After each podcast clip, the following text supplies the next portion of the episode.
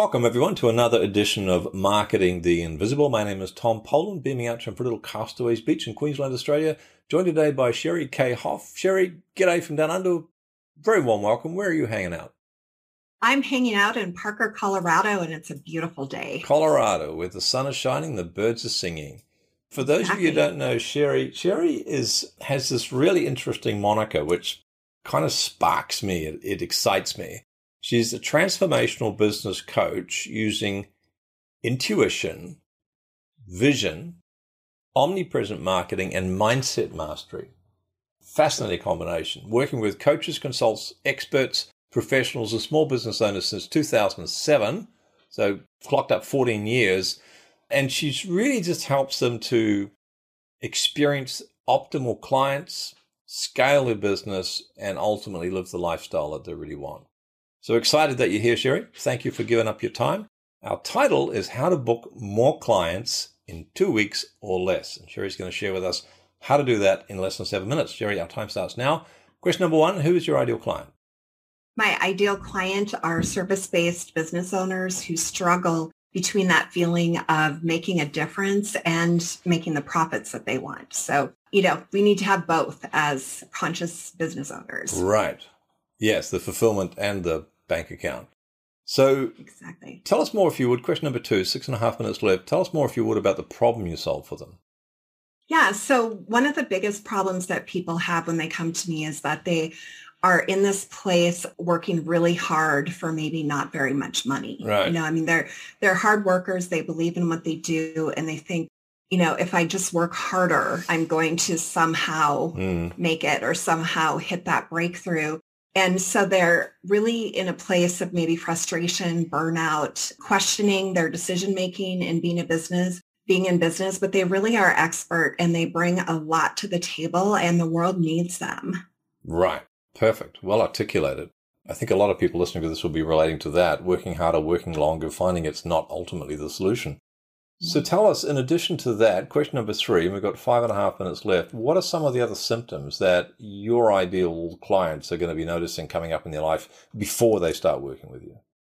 Yeah, so one of the things, one of the big things is fear. Uh-huh. And a lot of times it's that unnamed fear, you know, they don't even maybe realize it's fear, but typically it's been a program that has been running in their heads for a long time. Mm. And so, you know, maybe fear that they can't make it, fear that no matter what they do might not work out the way that they want it to, fear of rejection, fear of just not being good enough. All of those things and maybe just one per person, but sometimes people have all of it. And when it's swimming underneath, most people push it down and they'll work through it, but they're really not eradicating that. That same fear tends to keep coming up and coming up. And it can be paralyzing and really steal your everyday joy in your business. Wow. And so, if, yeah, if people are feeling that fear and kind of mm. that, you know, sometimes even a little bit of panic, and it doesn't matter if you're a six-figure business owner or just starting out, that panic can set in at any time. You could be a seven-figure business owner and right. still have those moments of panic and questioning. Anxiety. So we're talking about people that are determined to succeed, that understand that fulfillment is important, helping clients is important, but they're pretty stressed by the sound of it. They're going to be trying stuff. So question four, and we've got four minutes left. What are some of the common mistakes that you notice that people are making trying to solve that problem that other than working long and hard, what else are they doing that we could sh- you could share with the audience to save them some frustration maybe?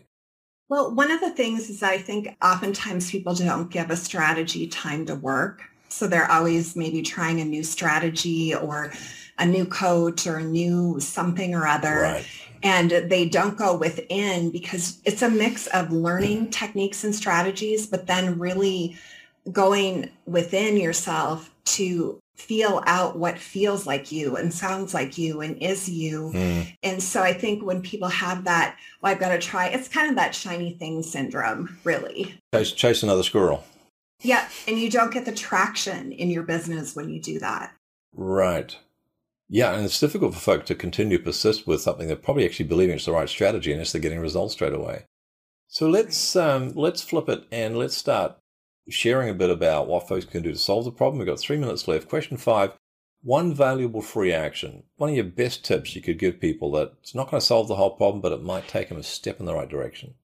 Yeah. So I think the biggest step that people can take is to take a look at what they're already doing and assess priorities to what they're already doing. So mm. usually people will say I need to spend, you know, 6 to 8 hours in my business, but maybe what you're actually doing only needs an hour of time. So I'm a fan of compartmentalizing things into, you know, the, the time that you give something is what it expands to.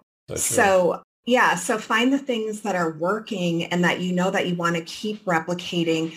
See how much you can squeeze those into very short, compacted, impactful time periods. And then you're open to trying some new strategies. But if you're just working a gazillion hours, you know, adding something new mm. is just going to feel overwhelming. Right. Even more so, make a list, prioritize it. Then it sounds like schedule a block of time for each task. Yes. Yeah. And have very few priorities. Like I would suggest three. Right. Right. You know, not 24.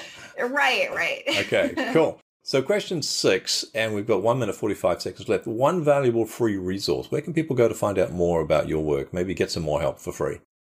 Yeah, so I am a fan of deep thinking and big vision, but I also know when people are in that panic or anxiety, looking at what can I do in the next two weeks. So I have a free guide called How to Book More Clients in Two Weeks or Less.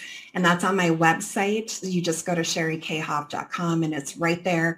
And it's not a long thing to get through. And there will be something that jumps out at you that you can do today, tomorrow, within the next two weeks to start bringing more clients in. More clients in. Super. So it's Sheri, S-H-E-R-I-K, that's K-A-Y-E, H-O-F-F, sherikayehoff.com. Go get it.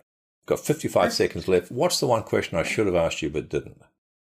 Okay, so I wish you would have asked me why it's important to be happy and be. be oh yeah, what a great question. Yeah. So, what's the answer to that one? The answer is that your happiness is your vibration, and the more you can be happy and fulfilled and full of joy, the more of the good stuff you bring in. Better Absolutely. clients, better life, everything. Absolutely, it's almost magical. Sheri Kaye Hoff, thank you so much for your insights, your wisdom, and your time. Thanks for checking out our Marketing the Invisible podcast. If you like what we're doing here, please head over to iTunes to subscribe, rate us, and leave us a review. It's very much appreciated. And if you want to generate five fresh leads in just five hours, then check out www.5hourchallenge.com.